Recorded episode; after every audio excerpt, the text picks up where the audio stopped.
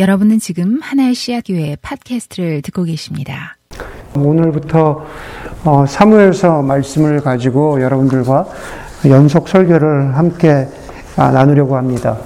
왜 사무엘서인가에 대한 말씀을 먼저 여러분들하고 나누는 것이 필요할 것 같습니다. 간단히 사무엘서의 배경을 말씀드리면요, 사무엘서는 사무엘이 출생한 BC 1100년 정도부터 다윗 왕국의 말기인 BC 970년 정도까지의 이스라엘 역사를 다루고 있는 것이 바로 사무엘서입니다. 그러다 보니까 한 130년가량 되는 것 같습니다. 그 얼마의 기간을 사무엘서가 다루고 있느냐, 그것보다 더 중요한 것은 사무엘과 사무엘서의 그 배경이 되는 상황입니다. 우리가 잘 아는 대로 이스라엘 백성들은 모세의 인도하에 애굽을 나오는 출애굽을 감행했습니다. 그리고 이스라엘 백성들은 모세 이후의 지도자인 여호수아의 인도 아래에서 하나님이 약속하신 가나안 땅을 정복하는 이야기를 통해서 그들이 하나님의 백성인 것과, 그리고 가나안 땅이 하나님이 예비하신 약속의 땅이라는 것을 확인하는 그러한 시간을 지나왔습니다. 모세 그리고 여호수아, 그리고 나서 이스라엘 백성들은 우리 성경에 보면은 사사기라고 하죠. 소위 사사들의 지도력 아래서 가나안 땅에서 자신들의 삶의 뿌리를 내리려는 노력을 합니다. 그것은 단순히 열심히 살아야겠다라고 하는 인간적인 노력을 넘어서서 하나님을 신뢰하는 삶이 무엇이고, 그리고 가나안으로 대표되는 세상의 가치를 쫓는 삶 사이에서 영적인 갈등과 분투의 삶이, 그것이 바로 사사기를 통해서 우리가 확인할 수 있는 이스라엘 백성들의 삶입니다. 인간적으로 보면은요, 이스라엘 백성들은 여전히 가나안 땅에서도 부족을 중심으로 한 부족 공동체였습니다. 그리고 사사기를 보면은 몇몇 사사들, 기드온이라든가 몇몇 사사들의 성공적인 스토리에도 불구하고 사사기는 이렇게 끝을 맺고 있습니다. 그때에 이스라엘의 왕이 없으므로 사람들은 저마다 자기의 뜻대로 행하였다. 그게 바로 사사기의 끝 구절이에요. 그때 이스라엘의 왕이 없으므로 사람들은 저마다 자기의 뜻대로 행하였다. 모세가 있었고 여호수아가 있었고 그리고 영적인 사사들이 있었는데 사람들이 저마다 자기 뜻대로 행했다라고 성경은 말하고 있습니다. 지도자와 사사들을 통해서 주신 하나님의 말씀과 순종의 명령들이 있었는데 그것들을 싹 무시하고 살았던 이스라엘 백성들의 삶의 모습을 보여주는 한 구절인 거죠. 여러분, 사무엘서의 처음에 등장하는 엘리 제사장도 있고, 그 뒤에 보면 이제 엘리 제사장을 사사라고 표현하기도 하는데 엘리도 나오고, 그리고 사무엘서의 그 중심 인물 중에 한 명인 사무엘은요, 마지막 사사와 같은 그러한 역할을 합니다. 사사를 갖다가 사사기를 보면은 영어로 저지라고 그러거든요. 저지. 그러니까 우리 흔히 판사로 알고 있지만은 사사라는 것은 어떤 영적인 기준과 판단과 결정을 하는 그런 중요한 역할을 하는 사람들을 사사라고 불렀던 거죠. 그런데 사무엘은요, 마지막 사사였습니다. 그런데 사무엘이 사사로서 맡은 역할이 다른 사사들과 좀 달랐던 것이 한 가지가 있는데요. 그게 뭐냐 하면은 사무엘이 과도기의 사사를 맡았다는 겁니다. 어떤 과도기일까? 과도기라는 것은 시대와 시대가 어떤 상황과 상황이 전환되는 그것을 말하는데, 지금 이스라엘이 처한 영적 과도기는 뭐였냐 하면은요, 제가 아까 말씀드렸죠. 사사기까지 이스라엘의 그 사람들이 부족 중심 체제로 살고 있다가 이제 왕정으로 이동하는, 왕을 세우고 왕정으로 이동하는 그러한 과도기였다라는 겁니다.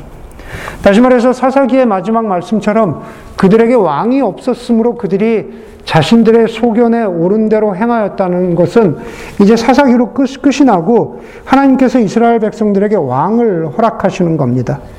사무엘은요, 이제 이스라엘이 더 이상 부족 공동체가 아니고 한 나라, 한 왕국이 되고 그리고 그 왕국의 왕을 세우시려고 하는 일에 하나님이 사용하시려고 세우신 영적 사사, 영적 지도자, 그 사람이 바로 사무엘이었다는 겁니다. 설교를 들으시는 분들 가운데 이런 질문을 하시는 분도 있겠죠. 사무엘서의 주인공은 다윗 아닙니까? 사무엘 선지자는, 사무엘 사사는 처음 7, 8장에, 처음 7, 8장 중에 등장하다가 사라지는 조연이 아닙니까? 라고 말씀하시는 분도 있을 것 같아요. 이스라엘의 왕을 세우는데 첫 번째로는 사울이 왕으로 세워지고, 그리고 그 다음에 다윗이 왕으로 세워집니다. 그리고 그 일들이 이루어지는 그 중간에 바로 사무엘이 있습니다. 여러분, 사무엘서가 중요한 것은, 제가 굳이 여러분들하고 사무엘서를 나누려고 하는 것은 바로 이런 겁니다. 사무엘이건 사울이건 아니면 다윗이건 간에 그 모든 한 사람 한 사람의 인생의 뒤에 하나님이 계시다는 겁니다. 하나님의 섭리와 하나님의 역사가 한 개인과 한 나라의 운명 뒤에서 하나님이 바로 주도적인 역할을 하고 계시다라는 겁니다. 그렇기 때문에 사무엘을 통해서, 이 사무엘서를 통해서 저는 여러분들에게도 똑같은 말씀을, 그리고 똑같은 어떤 묵상과 적용이 있기를 바라는 겁니다. 과연 나의 삶의 뒤에, 나의 삶의 커튼의 뒤에 하나님이 당신의 주권과 섭리로서 나의 인생을 이끌어가고 계시는가? 나는 하나님께 순종하고 신뢰하고 하나님의 뜻대로 살아가는 인생인가? 라는 것을 사무엘서를 통해서 여러분들이 여러분의 삶에 비추어 보아야 한다라는 겁니다. 여러분, 미국이나 한국에서 우리는 어느 나라 살아가든지 간에 한 나라의 국민으로서 투표를 하죠. 그렇죠. 뭐 지금 계속해서 뭐 한국도 그렇고 또 미국도 중간 선거 뭐 이러면서 투표철입니다. 투표를 한다라는 것은 한 나라의 다스림이 나의 삶에 구체적으로 드러나기를 바라는 마음으로 하는 구체적인 행위죠. 그렇죠. 나라의 다스림이 내 삶에 구체적으로 임하는 행위. 나의 투표의 한 표는 별거가 아니지만 그 한 표 한 표가 모여서 한 나라의 다스림이나 정치 가운데 어떠한 영향을 주기를 바라는 마음으로 하는 그 구체적인 자기 표현과 권리의 모습이, 그것이 바로 투표입니다. 그런 점에서 나라와 개인은 굉장한 밀접한 관계가 있다고 우리가 말할 수 있겠죠. 여러분, 한 개인의 투표라는 것을 우리가 영적인 원리에 한번 대비해 볼 수 있을 것 같아요. 하나님 나라와 그 나라의 다스림이 막연한 이야기가 아니다라는 겁니다. 다시 말해서 설교를 듣고 있는 여러분들 개인과 동떨어진 이야기가 아니다라는 거죠.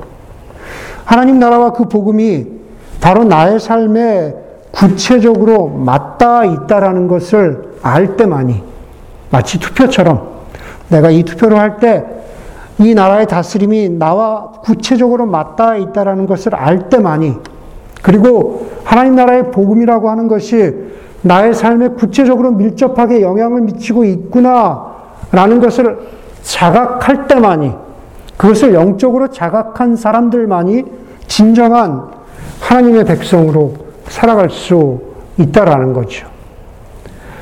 사람들 가운데에도 간혹 정치 혐오주의를 가지고 있는 사람들을 만납니다.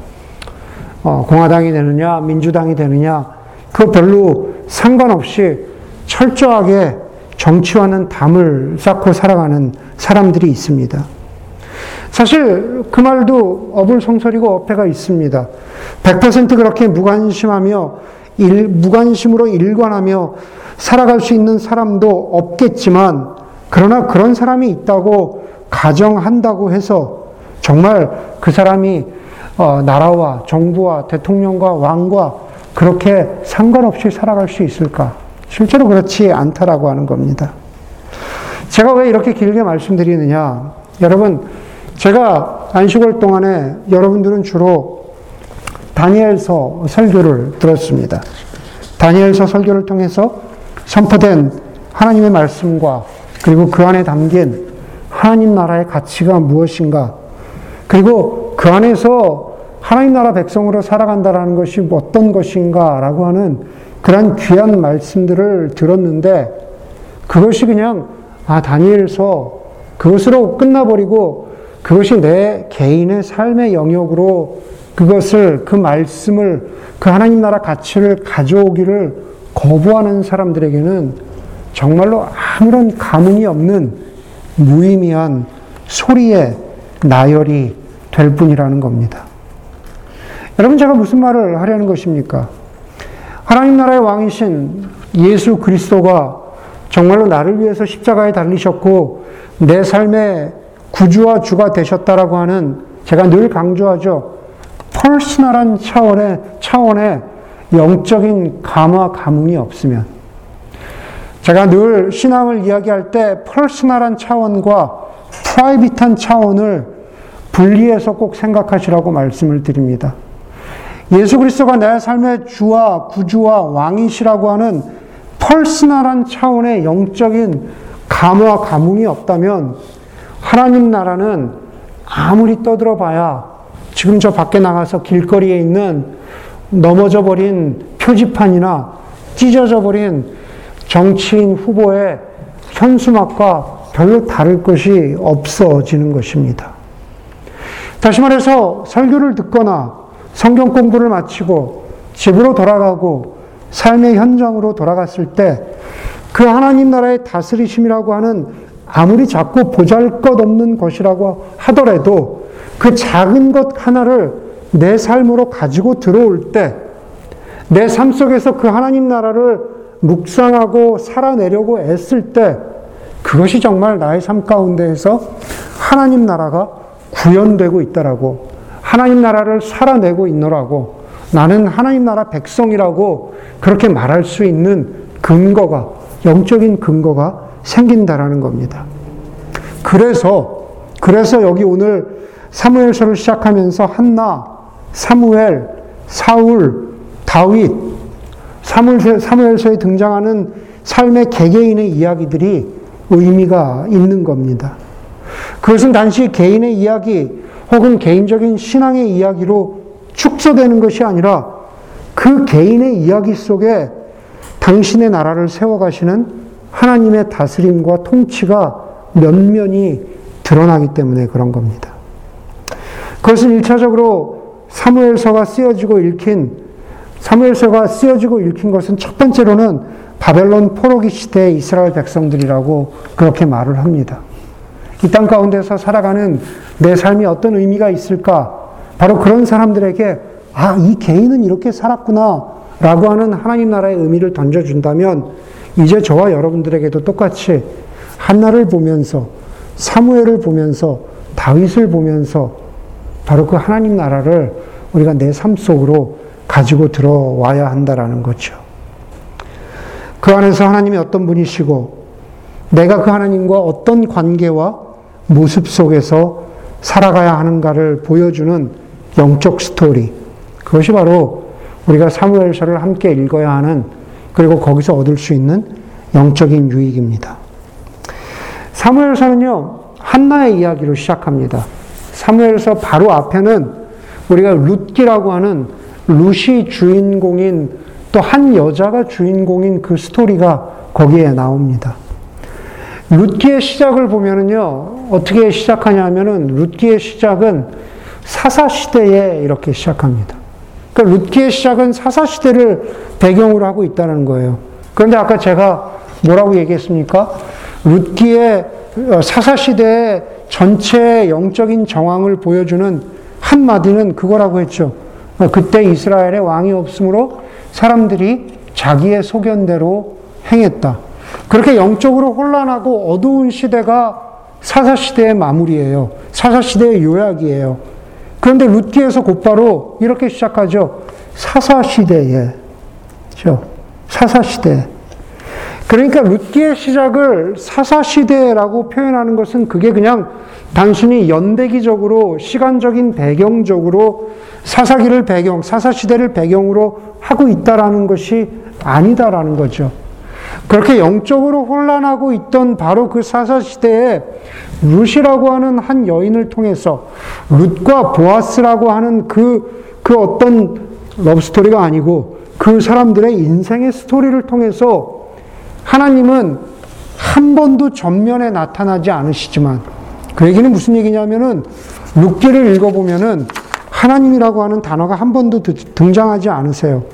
그러나 그 뒷면에서 룻이라고 하는 보아스라고 하는 사람들의 인생의 뒤에서 하나님이 그 사람들의 인생을 면면히 이끌어 나가고 계시구나.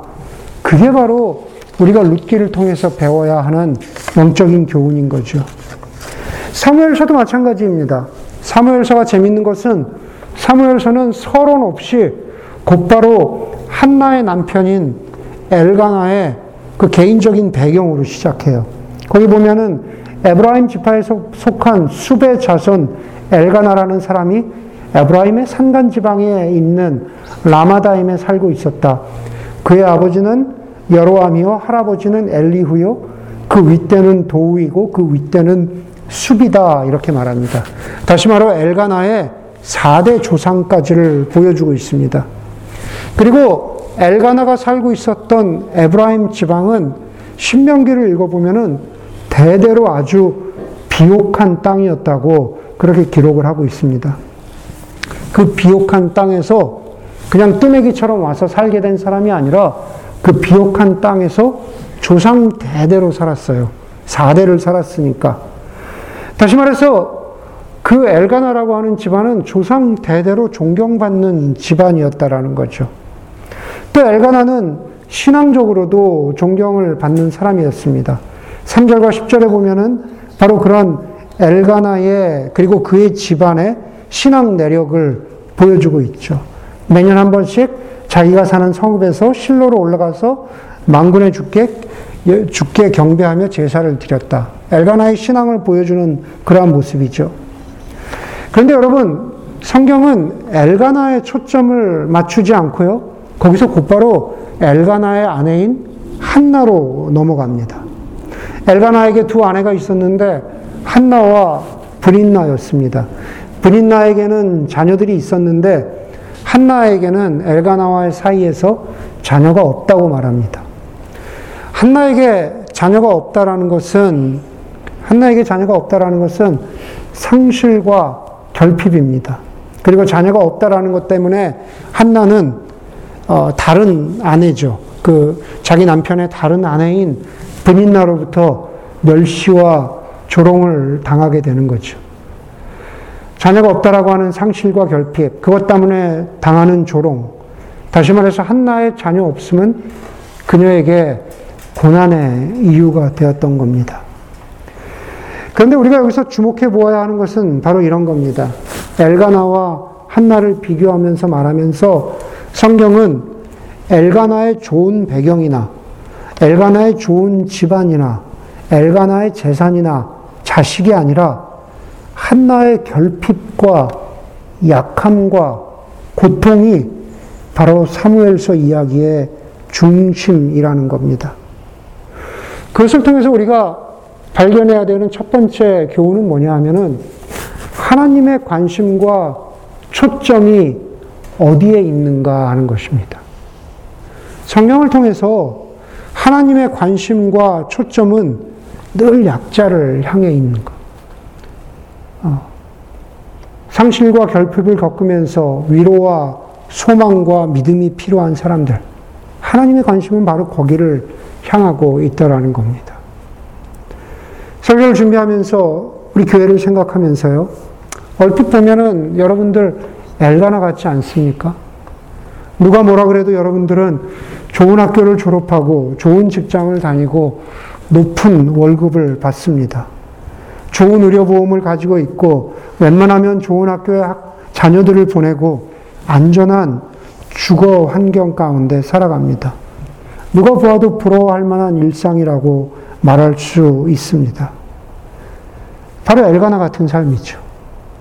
그러나 한 사람의 개인 속에서, 한 사람의 내면 속에도 겉모습은 엘가나일지 모르지만은 그 내면 속에는 한나와 같은 삶의 굴곡과 어려움들이 우리 가운데 있습니다.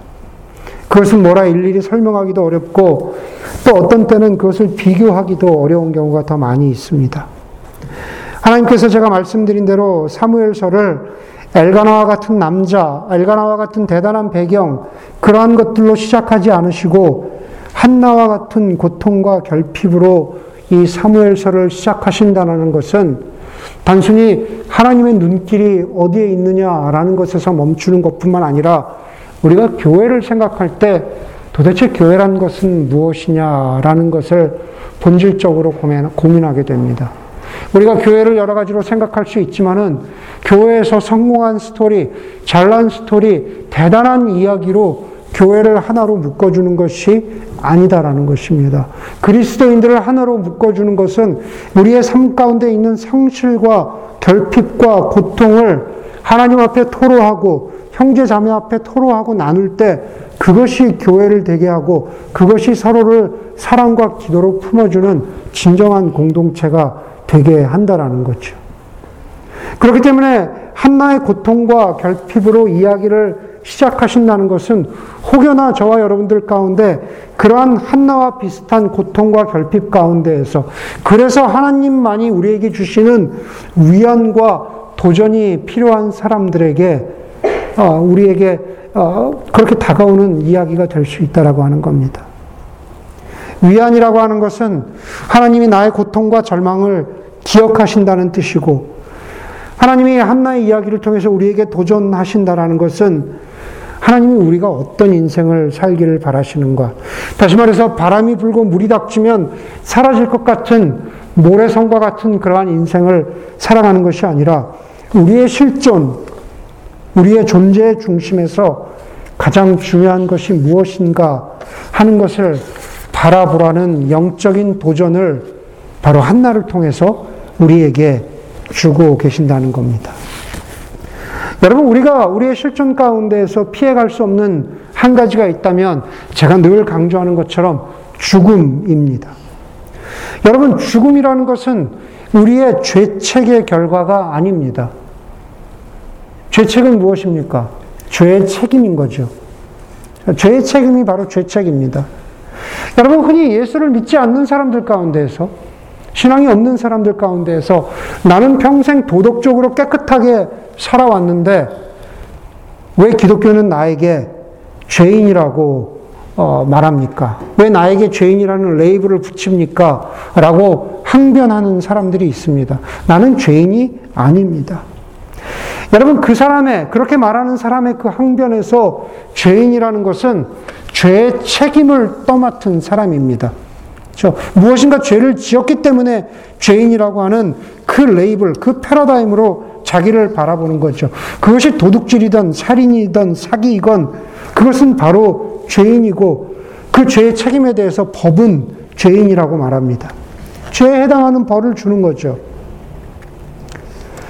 하지만 여러분, 죽음은 어떻습니까?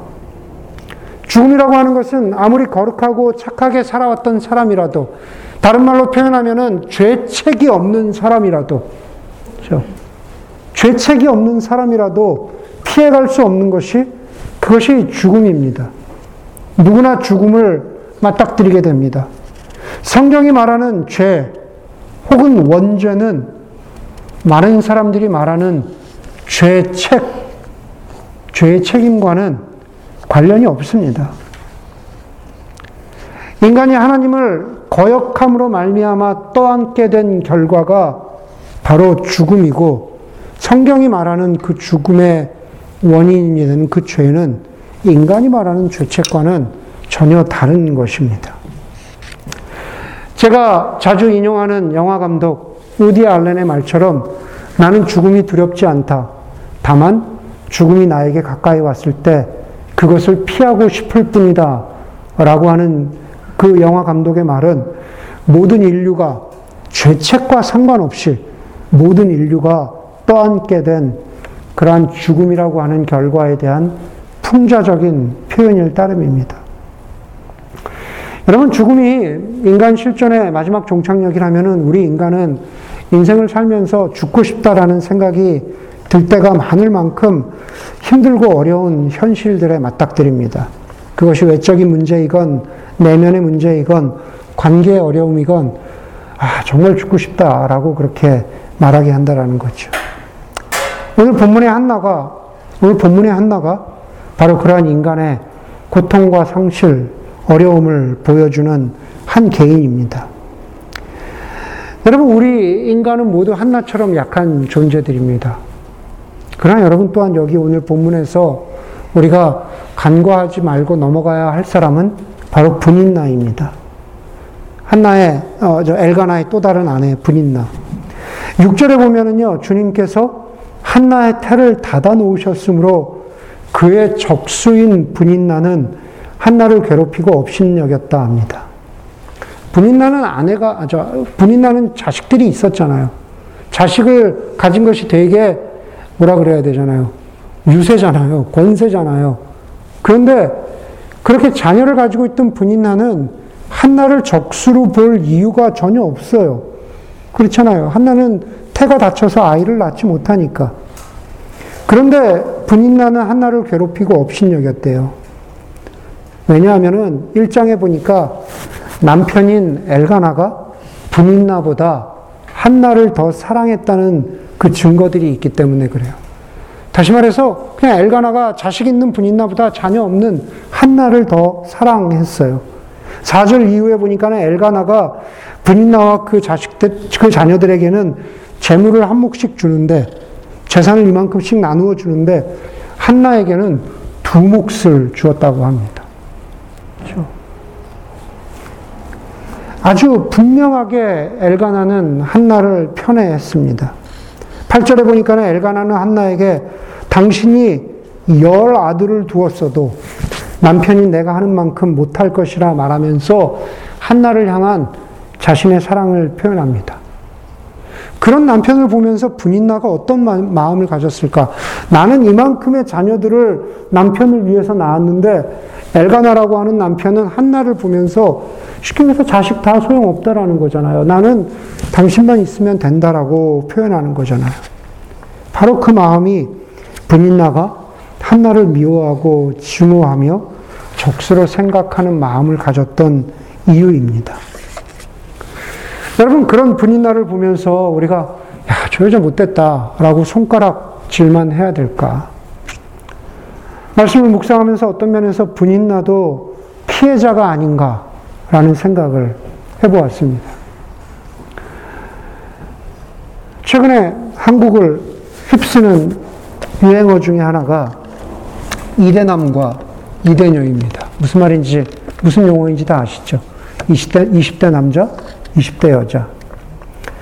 사회적인 페미니즘 논쟁이나 정치적인 이해타산과 맞물려서 이대남, 이대녀라고 하는 용어가 사회현상의 중심이 되었습니다.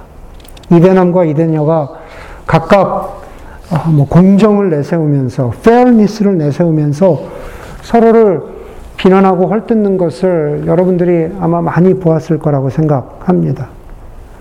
그런데 제가 보기에는 이대남과 이대녀는 서로를 비난해야 하는 대상이 아니라 사실 모두가 약자입니다. 서로가 서로를 좀 돌보아야 하고, 서로를 생각해야 하고, 서로의 처지와 형편을 고려해 주어야 하는 이 시대의 약자들이 이대남, 이대녀가 아닌가 생각합니다. 이대남, 이대녀는 오늘 본문으로 보자면 한나와 브닌나 같은 존재들입니다. 남녀할 것 없이 미래가 보장되지 않고 주거가 불안해서 연애와 결혼과 출산을 포기한다는 3가지, 삼포라고 이야기하나요? 그런 것들은 이 시대의 20대 남자 여자들의 그러한 현실을 보여주는 슬픈 용어가 되었습니다. 오늘 본문에 보니까는요, 사무엘상 1장에 보니까는 엘가나가 그렇게 말과 행동으로 한나를 위로하죠. 나는 당신뿐이 없다. 자식이 없어도 된다. 그렇지만 그것이 아이 없는 한나의 아픔을 충분히 감싸주지 못했습니다. 오히려 한나는 10절에 보니까는 한나는 괴로운 마음으로 주님께 나아가서 흐느껴 울면서 기도하였다. 여러분 잘 보세요. 사무엘상 1장을 보면은요, 하나님이 한나의 태를 닫으셨는데 그럼에도 불구하고 한나가 하나님 앞에 나아가서 흐느껴 기도했다고 말합니다. 하나님이 태를 닫으셨다. 다시 말해서 나에게 고통을 준 존재, 나에게 상실과 결핍을 준 존재이신 하나님 앞에 나아가서 내 사정을 그분께 아뢰고 그분께 말한다? 어찌 보면은 이것은 이성적으로는 설명되지 않는 행동을 지금 한나가 하고 있는 거예요. 고통의 근원처럼 보이는 그 존재에게 나가서 자신의 처지와 형편을 아뢰고 있다라고 말하는 거죠. 여러분, 저는 이 10절의 구절을 보면서 그것이 바로 우리 인간이, 아니 한나를 그리스도인으로서 상징화할 수 있다면 우리 그리스도인들이 자기 실존의 고민을 해결해야 할 유일한 해결책이라고 믿습니다. 무슨 말이냐? 우리는 살아가면서 죽음이라든가 죽음과 같은 여러 가지 힘들고 어려운 삶의 어려움이 닥쳐올 때, 인생에 풀리지 않는 고민들이 닥쳐올 때에 어떤 때는 하나님을 원망하기도 하고, 하나님 앞에, 하나님을 향해서 어떤 아쉬운 마음을 토로하기도 하고, 그것을 허락하신 분이 하나님이 아니신가라는 그런 억울한 마음이 들기도 합니다. 그런데 오늘 여기 보니까는 그러지 말고, 한나를 통해서 하나님 말씀하시는 것은 하나님 앞에 나아가 매달려보고 그분께 우리의 삶의 괴로움을 토로해보면 어떻겠냐라고 성경 기자는 우리에게 그렇게 말하고 있는 거죠. 감히 말씀드리기는 저희도 한나처럼 그렇게 기도할 수 있기를 바랍니다. 왜 그렇게 기도할 수 있을까? 과연 그럴 수 있을까? 그 기도할 수 있는 영적인 동력은 과연 어디에서부터 비롯되는가?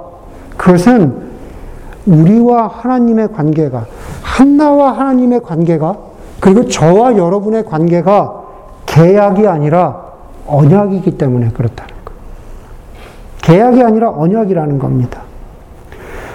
하나님과 우리 사이에 맺은 그 언약의 관계 속에 하나님 앞으로 기꺼이 나아갈 수 있는 것, 하나님 앞에 기도할 수 있는 그런 힘이 있다라는 겁니다. 여러분, 계약은 무엇입니까? 계약 당사자 간에 어떤 딜이 성사되어야만 그것을 우리가 계약이 종료되었다라고 말하는 거잖아요. 내가 기도했더니 어려운 일이 응답되었다. 내가 기도했더니 마음의 평안이 찾아왔다. 내가 기도했더니 하나님이 확실한 길을 보여주셨다라는 것은 내가 이만큼 했더니 계약 당사자인 하나님도 나에게 이렇게 해주셨다. 그런데 그것은 계약 공식 안의 관계가 되는 겁니다. 그런데 하나님은 계약 공식 안에 있지 않아요. 우리의 삶을 보아도 그렇잖아요. 내가 이렇게 했더니 하나님이 이렇게 해주셔야 되는데 그렇지 않은 경우가 훨씬 많잖아요. 그것은 계약을 깨뜨리신 하나님이시냐라는 겁니다. 그렇지 않죠. 오히려 저는 여러분들에게 하나님은 계약의 하나님이 아니라 언약의 하나님입니다. 그리고 한나처럼 기도해야 한다라는 것, 기도는 언약의 하나님, 다시 말해서 당장 눈에 보이는 결과가 내 뜻대로 이어지는 계약의 성사가 아니더라도 하나님을 신뢰하는 것, 나의 기도의 제목이 무엇이든지 간에 그 언약의 하나님을 믿는 것, 그러한 영혼의 태도로, 그러한 신앙의 태도로, 그러한 삶의 태도로 살아가는 것, 그렇게 될 때만이 기도가 부담이나 책임이 아니라 그 언약의 하나님, 신실하신 하나님을 믿기 때문에 그 기도가 부담이 아니라 기쁨이 될 수 있는 겁니다. 그렇기 때문에 여러분 제발 한나처럼 기도하십시오라고 여러분을 격려하는 것은 격려를 가장한, 그러니까 왜 기도 안 해? 라고 하는 격려를 가장한 책망이 아니라, 바로 그렇게 격려할 수 있는 것은 그 바로 격려 속에 하나님의 언약, 하나님의 약속이 있기 때문에 제가 여러분에게도 감히 여러분 기도하십시오, 그렇게 격려할 수 있는 것입니다. 한나는 그런 마음으로 하나님께 나아갔습니다. 그리고 그 기도의 형태는 중요하지 않아요. 거기 보니까는 한나가 17, 13절에 이러잖아요. 한나가 마음속으로만 기도를 드리고 입술만 움직이니, 그렇죠? 엘리 제사장은 한나가 술에 취한 줄로 생각하고 포도주를 끊으라 라고 그렇게 말했다고 합니다. 엘리 제사장의 기준의 기도는 당연히 경건해야 하고 말로 읊조리고 무엇인가 구체적인 표현이어야 하는데, 한나가 마음속으로만 기도를 드리고 입술만 겨우 움직이고 있으니까는 한나가 술에 취했나? 포도주를 끊어라. 여러분, 교회와 그리스도인들이 엘리 제사장 같은 태도를 취할 때가 얼마나 많습니까?